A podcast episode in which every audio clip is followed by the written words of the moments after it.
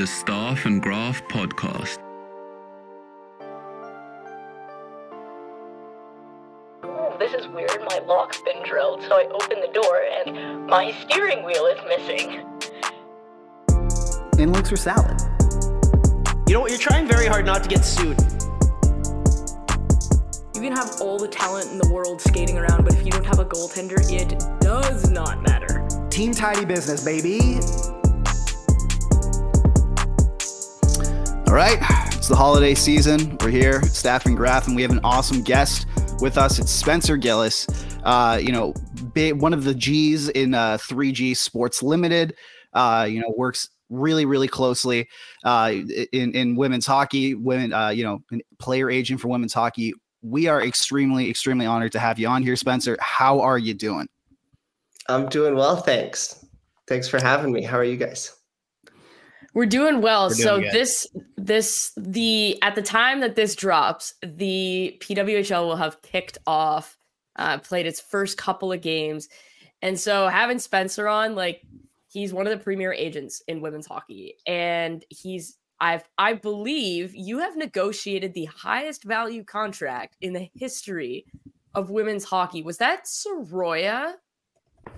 No, it was for Mikyla Grant-Mentis, and Mhm. I can no longer say that's the case um, since Daryl Watts was signed, although it's somewhat unclear exactly what happened since the PHF is no longer. But um, I know that other athletes have negotiated higher contracts since uh, the PWHL was formed. Wow. Okay. So you've got Saroya Tinker, Michaela Grant Mentis, Kassidy Sauvé, and Sophie Betez, and then I believe Emerance Maschmeyer and Alina Mueller. That's that's a pretty good stack of clients in women's hockey, my friend. How does how does that start? Like, how do you kind of break in and because I'm we're all the same age here, like we're all in our late mid to late twenties. Um, kind of how does that how does that happen? How do you gain that trust with them and and get get it to the point where you've got this stable I'm incredibly fortunate to work with some great players, but more importantly, I think they're all very tremendous people. Um, it's interesting how I started. It was completely unintentional, but I was working different roles in project management. One of those projects ended up being a podcast that was rooted in athlete activism. It was led by a guy named David Meggyesy, who was one of the first anthem protesters in the NFL. And it was during the time when uh, it was kind of interesting. Saroya Tinker was feuding with Dave Portnoy on Twitter. As you do. Involvement in women's hockey. And I thought that she was extremely well spoken, very composed, really intelligent, and represented so many good things in the sport, um, especially when it comes to people from diverse backgrounds and trying to make hockey more inclusive. And so I decided that she would be a perfect host for this podcast. And we ended up first working together in that capacity. And after that, we collaborated really well and uh, continued to work together when it come, came to endorsements and building her brand and other things like that. And during this time in women's hockey, around three years ago, um, agency was pretty underdeveloped and players really didn't have representatives. And so it just, once I started to work with Saroya, it grew word of mouth. And then I was able to negotiate uh, what was reported to be the highest contract in the sport at the time from Mikyla. Um, and then it, it just kept going. And uh, I was able to talk to players like Alina and Emerance and many others. And ultimately, they decided that they believed in my plan and wanted to work together moving forward. And yeah, I, I'm really lucky to work with around 15 players who will be playing in the league starting in January. Man, I mean, I, I I feel like things always come come through word of mouth that way, you know, or or just like by happenstance. The fact that you're able, to, you just were like, ah, you know, let me let me dip my toe in here. Let, let's uh let's do that. And I think obviously one of the biggest aspects of of your job is negotiating a contract. Um, why don't you take us a little bit through what that's kind of like? You know, like what because I feel like very few people who are listening to this have negotiated a contract, even just like on the behalf of someone else. Maybe they've negotiated their own contract at work, but you know, take us behind the curtain a little bit into what that's like, specifically in the women's hockey space, uh, and and sort of, yeah, just give us sort of a, a little a little preview, a little peek here. Well, I think everybody has a bit of a different process. Um, it's somewhat difficult, or it was when I started in women's hockey, to find comparable contracts that have been signed because mm-hmm. either that wasn't uh, available to the public or you know salary caps were increasing so much that it, it was hard to pinpoint a number so how i started was to find a comparable in, in the nhl quite honestly and see how much of the cap they were taking up from a percentage standpoint and then trying to apply that and make the argument. Um, when I started in the PHF, it wasn't a draft system. So you could go and you could bargain with different teams and try to create some leverage and increase the price in, in that sense, um, which was fun and uh, you know challenging, but uh, it was great to try to build some momentum for the players and then you know get those numbers out as much as I could to try to help other players in similar situations uh, negotiate for what they were worth. Um, in the new league, it's different because we started with a free agency period and then moved immediately into a draft. So it, eh, you can't really go and, and build that leverage. However, you can still make the argument that this player has done this throughout their career um, and this is how much money they should make on a percentage basis. Uh, however, I think the real and the most important role for agents at the start of this league was just telling teams about the players and trying to inform them as much as possible. You know, this player has done this throughout their career. This is what they're really good at. This is where I think you should draft them. Here's some background quotes from former coaches really trying to create a, a complete package moving into the draft um, and free agency because everything was happening so quickly. You know, you you weren't able to really scout for a season or years on end unless you were previously working for Hockey Canada or USA Hockey or in some capacity in the sport. So really, it was up to me to try to provide as much information as possible about my players. Um, and I was fortunate that many of them uh, were drafted, and, and a few of them were were pre-draft signings, and then others were able to find places in camps. And yeah, I mean, the process worked out fortunately for me, but it's something that will definitely continue to evolve over the course of this first season and throughout all the free agencies and drafts to come. So, do you think we talk about, like you talked about off the top, what it is kind of like to negotiate when there's not really comparables and having to use the NHL as kind of like a comparable.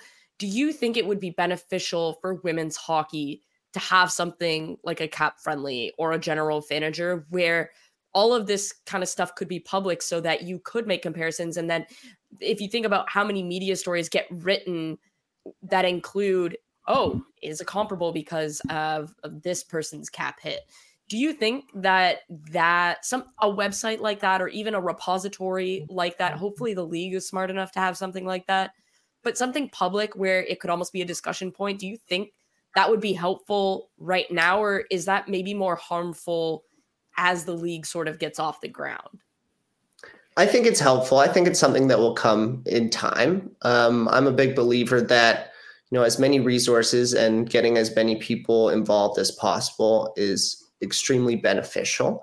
And so for me, selfishly, like as much information as I can get access to, I'd love to have. Um, and I, I think it'll come in time. It's difficult with a startup and so many moving pieces, and you want to make sure that players are, are fully content and they feel protected. So I understand why it's not something that's accessible immediately. And I do think that we'll have all this information over time for sure. But yeah, big believer that as much information I can get as possible always helps me to create a well-rounded argument and represent players in the best way that I can.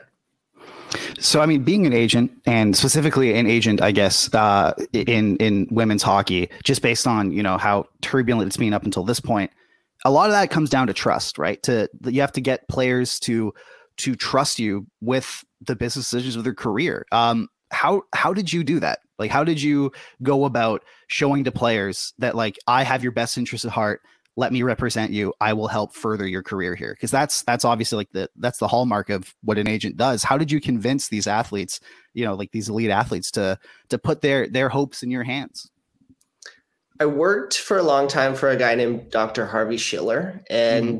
he did a lot of great things in the sport. He was head of the U.S. Olympic Committee, um, president of the Atlanta Braves. He was brigadier brigadier general in the Air Force, and he would quiz me chemistry questions every time I went into the office.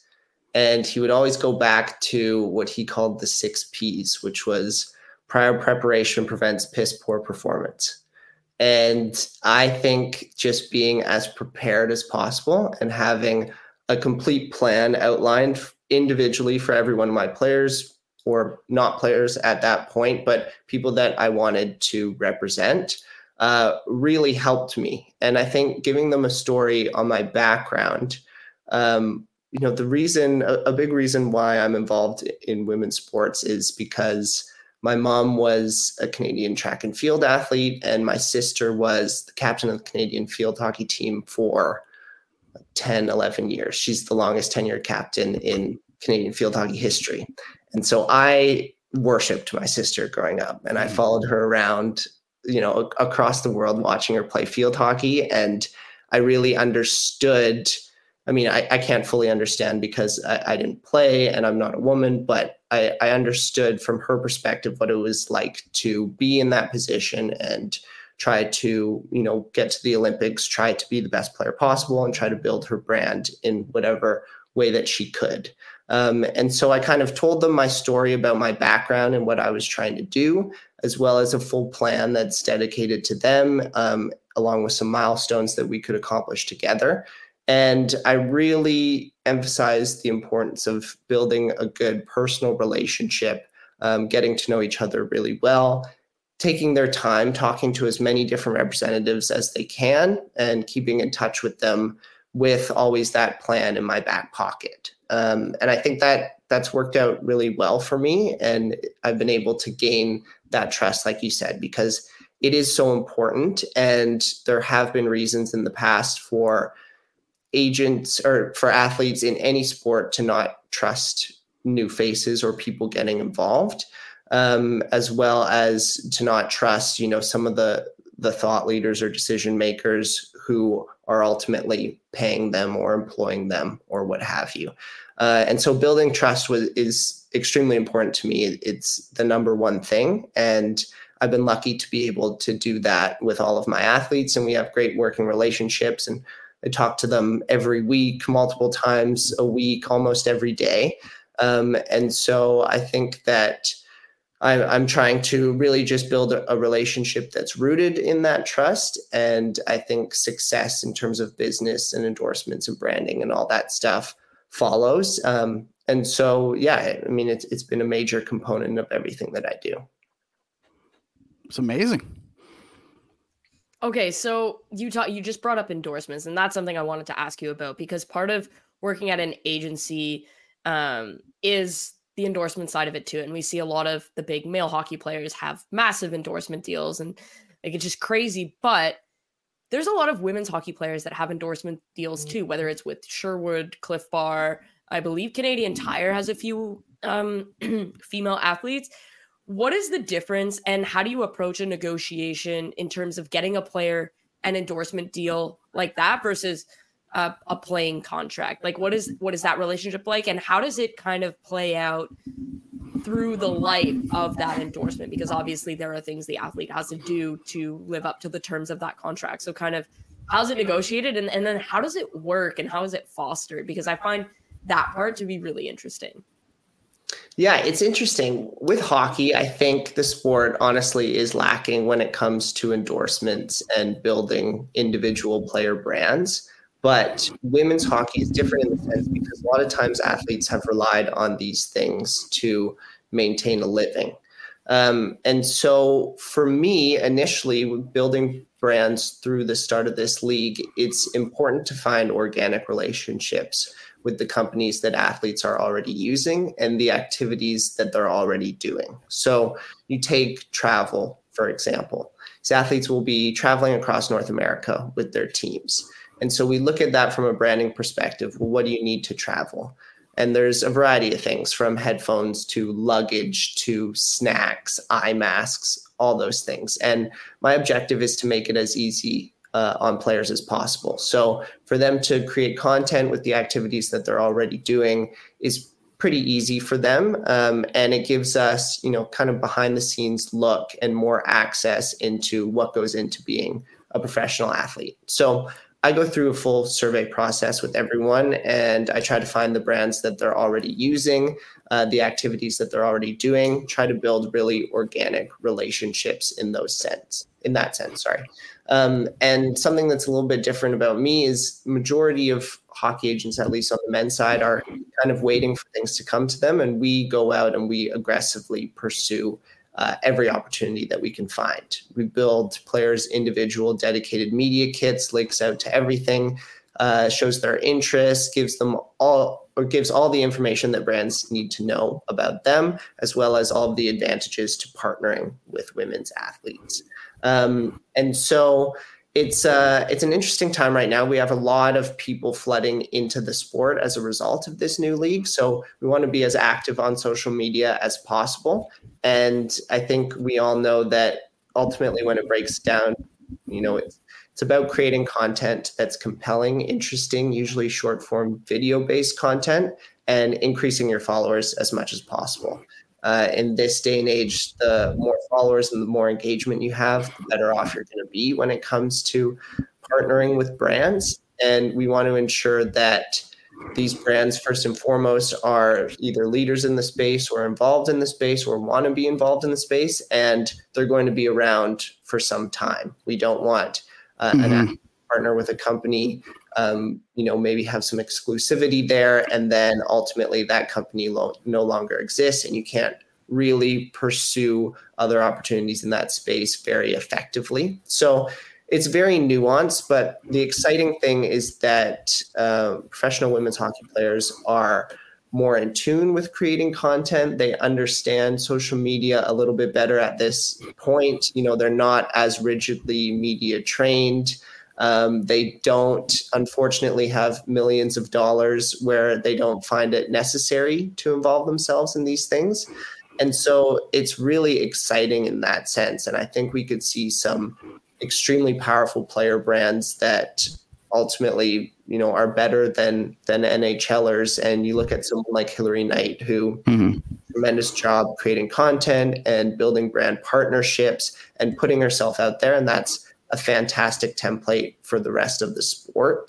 And I think from that perspective, it's a really, really exciting time. And I'm sure we're going to see a ton of great brands get involved, not only with the league, but also with different players. Absolutely. Um, look, you teased you teased it before. You might as well just jump into it now. There's been a big seismic shift in the women's hockey landscape in, over the last calendar year, a little bit more. Whereas in that the PH, PHF shuttered, and it turned into uh, with everything else the PWHL as a as a women's hockey agent. I mean, I'm sure that was a massive, uh, perhaps the like the massive thing that would happen in your uh, profession. Why don't you take us through your sort of like POV of how that whole process happened and how that impacted sort of your uh, like workflow and your ability to uh, to be an agent to them? Sure, I have to be a little bit careful with it. Yes, uh, and uh, we don't want you to get sued, obviously. Yeah, you know? yeah. Um, you know, mm-hmm. fortunately, not for us. With uh, the representation that I provided, I was very open with my players about what could happen, um, mm-hmm.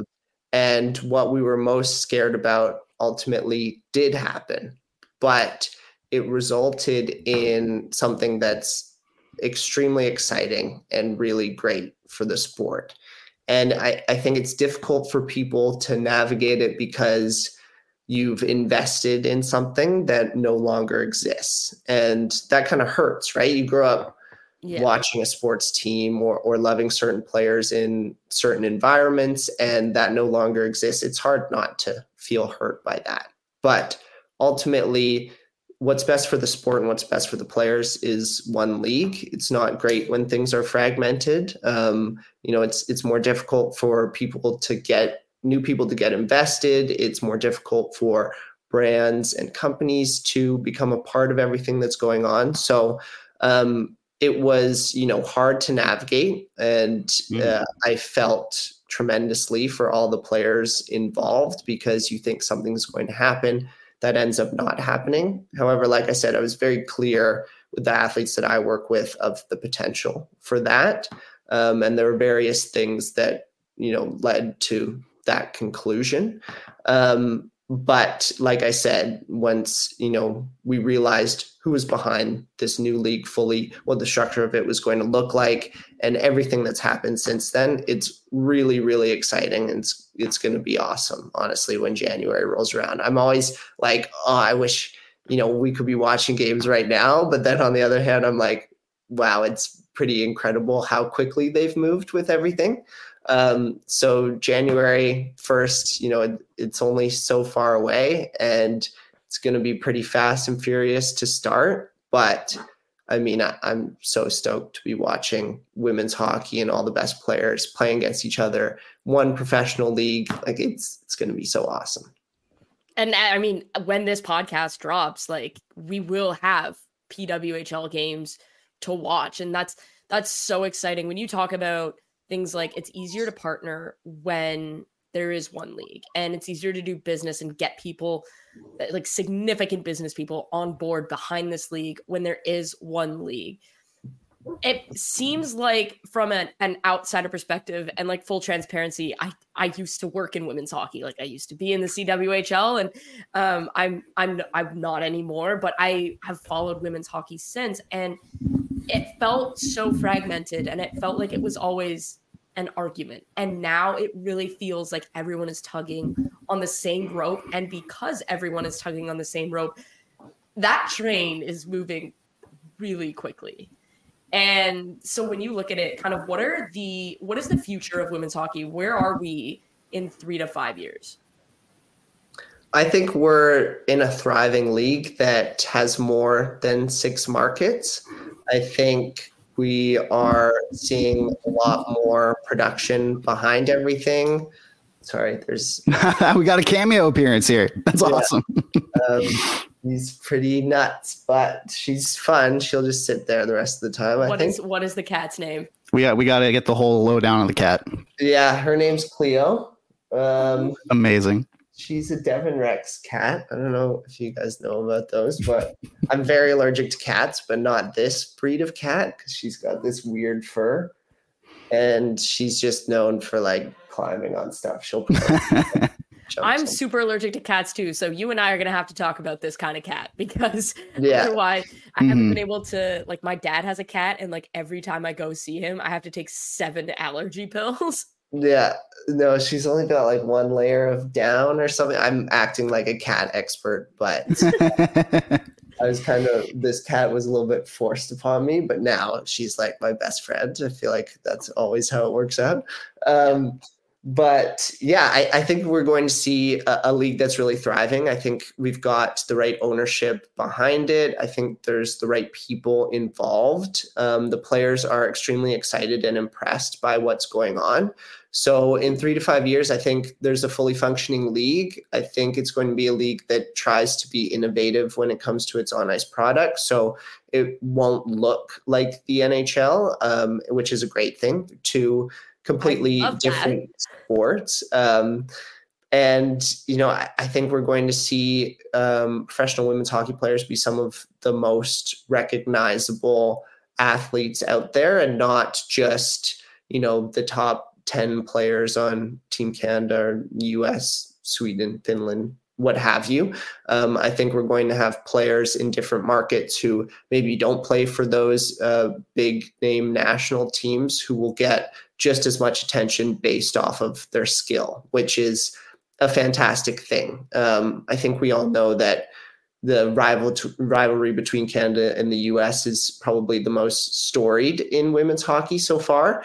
And I'm excited um, for you know different names, different players to come up. You know, we're going to have more robust coverage of everything when it comes to prospects, when it comes to those contract numbers, like you mentioned, Rachel. So, um, really, I think it's going to evolve similarly to other sports, but at the same point, starting a new league in 2023, 2024.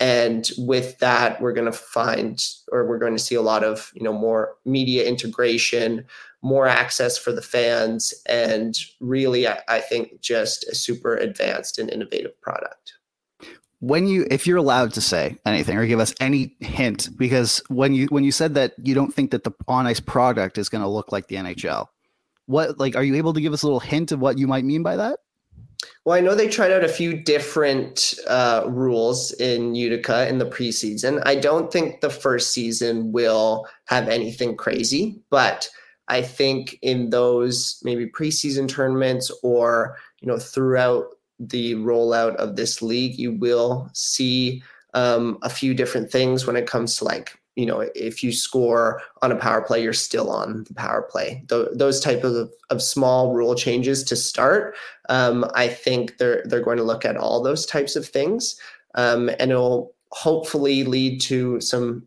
you know interesting gameplay you know people getting more excited more goals more offense always great um, so i know they're focused on trying different things like that and i think setting that precedent is really exciting exciting for other different innovative things to come. I'm sure the goalies around the league are just thrilled about that. More more offense, more goals. It's gonna be great. more big saves too, right? There you go. Yeah. Has anyone pitched the rule where if you score a shorthanded goal, you actually kill the penalty and it's done? Because I feel like that's something that's bandied about in the NHL circles. I know they've tried it at like different levels, but I feel like in women's hockey, where the game is super fast and there's a ton of skill, that could be a rule that sticks there. And honestly, it could be an innovation that maybe it's the NHL that follows suit and goes, "Hey, wait a minute here! Like women's hockey does this, and and it's incredible." Do you get an inkling that like they might be like open to trying something like that, or is that maybe a little too radical? I think for sure they're open to trying stuff like that. I'm not exactly privy to that information, but I think for sure, just based off what I've he- been hearing and what they've tried already, I think for sure we're going to see different things like that. You know, it might take a while to do it in an actual regular season game, but I think for sure they're going to to try to look at all those different angles. And definitely, I think there's a lot that men's hockey can already learn from women's hockey before the league even starts. And um, I'm hoping that both sides will be really collaborative when it comes to those things and try to push the sport forward as much as possible. Okay, and then I guess the last thing on women's hockey before we I like have some sidecar fun because this has been just like such a fantastic conversation. And Mike and I like we're going to do weekly segments on the PWHL and we're going to try and have coaches and players on the podcast because we think just like you the personalities of these women are incredible. And um, honestly they're a lot more fun to talk to than the NHL hockey players. And so I feel like getting their personalities out there is going to be super fun for Mike and I. When I saw the PWHL, it's one United League and I really wondered I said okay, who is going to get behind this? And somebody who's always been a huge supporter of women's hockey even when he worked in the NHL was Brian Burke. And I before obviously the announcement, I wondered how is Brian going to be involved because he's not in the NHL anymore. And he's somebody in Toronto, he partnered with the Furies. In Calgary, he was with the Inferno. In Pittsburgh, he set up to host that women's hockey game. And he's always been somebody that, for lack of a better word, he put his money where his mouth is. How important is it for the the league and specifically the players that somebody with Brian Burke's experience not only at the NHL like head office level, but contract negotiations and kind of being at the forefront of fighting for women's hockey to have a bigger say. How good is it for the women that they have somebody like Brian Burke as the head of the PA? Like what what does he bring as a player agent who I'm sure speaks to him and deals with him. What does he bring that's going to be impactful for these women as this league grows? I think he brings a level of consistency and professionalism. Obviously, big name in the sport and somebody who's uh, has you know always spoken up for what he believes is right, and it's incredible to have that kind of advocate leading the players' association. Um, I think that you know when you're the head of a union, a, a major thing is listening to everyone, trying to get everybody's opinions and encourage as much involvement as possible. And I think a big thing comes down to who you hire and who you get to, you know, represent players on, on a day-to-day basis. And like I said, I think that consistency, I think that voice is really important for the leadership. And it's someone that players can look up to and, and know that he's experienced pretty much everything in the sport. And so I, I, think it's great. I think you're right. He's putting his money where his mouth is. Um, and we'll kind of have to see how everything plays out. It's still very much the start of this when it comes to my relationship with the union um, and my input there. But I think having him involved is comforting for the players and that consistency, that voice, the power that he has behind him is a fantastic thing. Um, and so I, am excited to see how it progresses. Uh, and, you know, all signs point to it going very well. Um, of course, you know, it's an eight year collective bargaining agreement. So a lot can happen within that time span. And I'm interested to see how he can evolve and adapt to everything because it's a, a very new league. Um, but nonetheless, I'm excited, and and I think he provides that stability, especially at the start, um, and players can really get behind what he says. So, um, yeah, that's kind of my thoughts there. Who even knows if we'll be alive in eight years? Things, you know, things are never, never, uh, uh, never, never certain. Um, and I guess, I mean, obviously, you are you're Spencer Gillis, uh, you know, son of Mike Gillis. You grew up you know, around someone who ran an NHL hockey team. Um, that's pretty important stuff. What what was it like, sort of being around the game from a very very young age? Yeah, I mean it's it's kind of normal to me, mm-hmm. honestly. Um, but growing up, I was really really lucky, not only to be in the family that I come from, but also to be surrounded by some of my favorite hockey players. My dad was an agent um, when I was very young, and then worked for Vancouver. Started to work for Vancouver when I was around 12 years old, um, and so my favorite team was always the Vancouver Canucks. I say that, and people don't believe me, but one of my dad's first primary clients was Pavel Bure, and then another was Markus Näslund, and my closest friend growing up, his favorite goalie, he was a goalie, his favorite goalie was Dan Cloutier. And so we kind of had that bond growing up in Kingston, Ontario of loving the Vancouver Canucks. Um, and we moved to Vancouver to support my sister's field hockey career. She was 16 playing for the national team.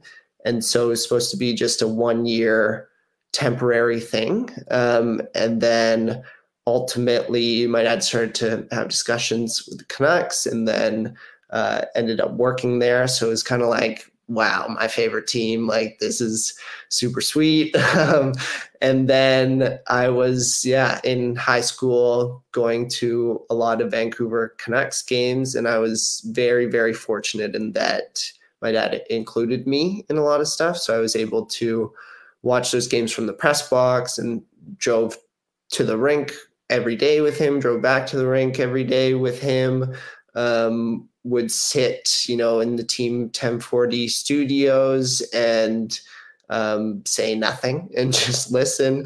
Um, and so I, I was um, pretty intimately involved and very, very lucky to do that.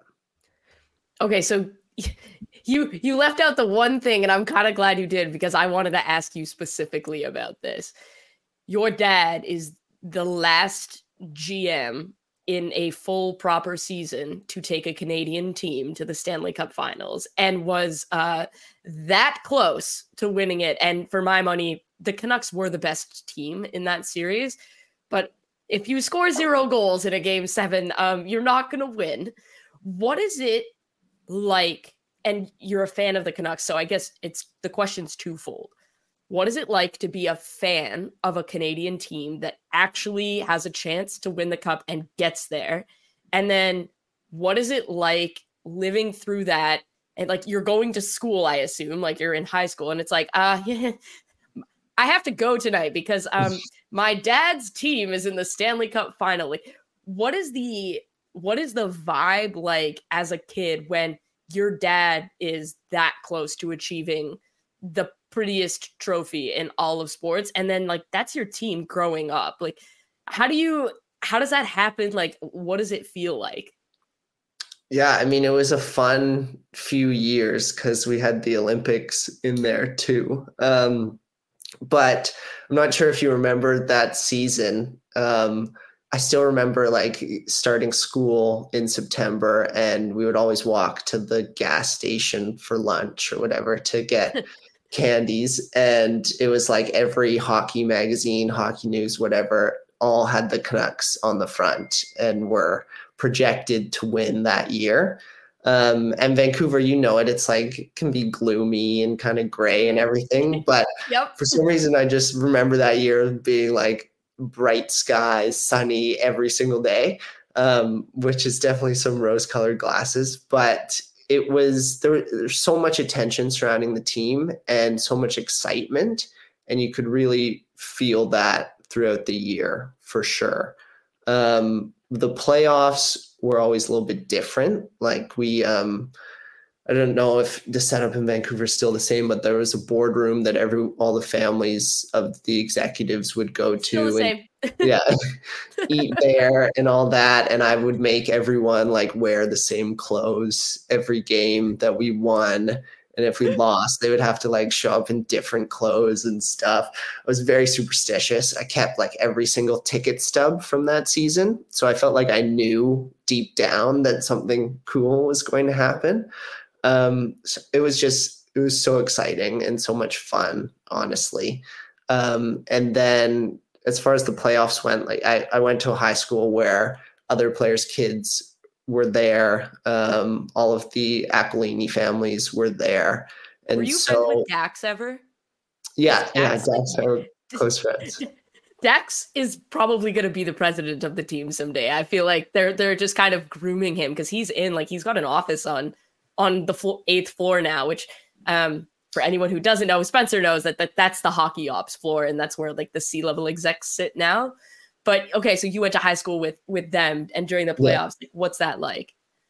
yeah, it was it was just exciting. Like everyone wore their jerseys. We um, got to travel with the team, and it was just pretty surreal experience. Honestly, Vancouver's an insanely hockey crazed town, especially when the team's good or when the team's bad. It kind of goes either way. Um, and so it was it was just so much fun and there was a lot of optimism and excitement and everybody was taking the streets um, and it, it was it was just like the best time to be a Canucks fan, honestly. Well, that sounds amazing. Well, we won't keep you for too much longer here, man. So we really appreciate you joining us. Um, and we can't wait to see how all your clients and how the entire league does as the uh, PWHL kicks off and, uh, and, you know, starts to thrive. Um, yeah. i- Is there anything you want to plug on the show before, before you head out? You know, you you- just anything you want to broadcast out to anyone else? Just to watch women's hockey, watch the PWHL. It's going to be really a lot of fun. Uh, it's going to be a great product, and the players are definitely the kind of athletes that you want to get behind and learn more about and invest in. So that's all I can really say. I appreciate you both having me on. It's been a lot of fun. Um, and yeah, like you, I'm just excited to see where this first season takes us. Well, thanks. Thanks so much again. You've been amazing. And yeah, you know, we'd love to maybe have you back on one day to, to do a little catch up. That'd be great. Yeah, awesome. Next week sounds good. Sounds great. Sounds good. It Spencer in. can come on whenever he wants, especially because Mhm. we I'm gonna get in trouble if I don't mention this. We don't get Spencer Gillis on Twitter anymore. So Spencer Gillis on the Mm. podcast I'm more than happy to have Spencer and his clients on. you need an Uh, outlet. Yeah, he he needs he needs an outlet so so that his dad doesn't text him. I see tweeting again because that is that might be the best Twitter header photo I've I've ever seen. But thank you so much, Spencer. And yeah, we're definitely gonna have you on, especially as the league progresses and and updates and and all of that. This was a ton of fun and um, all the best because this is a super exciting time for women's hockey and honestly hockey in general. Like this is fantastic. Yeah, no, for sure. I mean, I don't think you're going to see any of my players with like a Photoshop sword through their back or anything like that. Um, but you never know. Maybe I'll do it. You never know. Uh, well, yeah. Thanks again, and we cannot wait to to see how everything goes. Thanks so much. I appreciate it.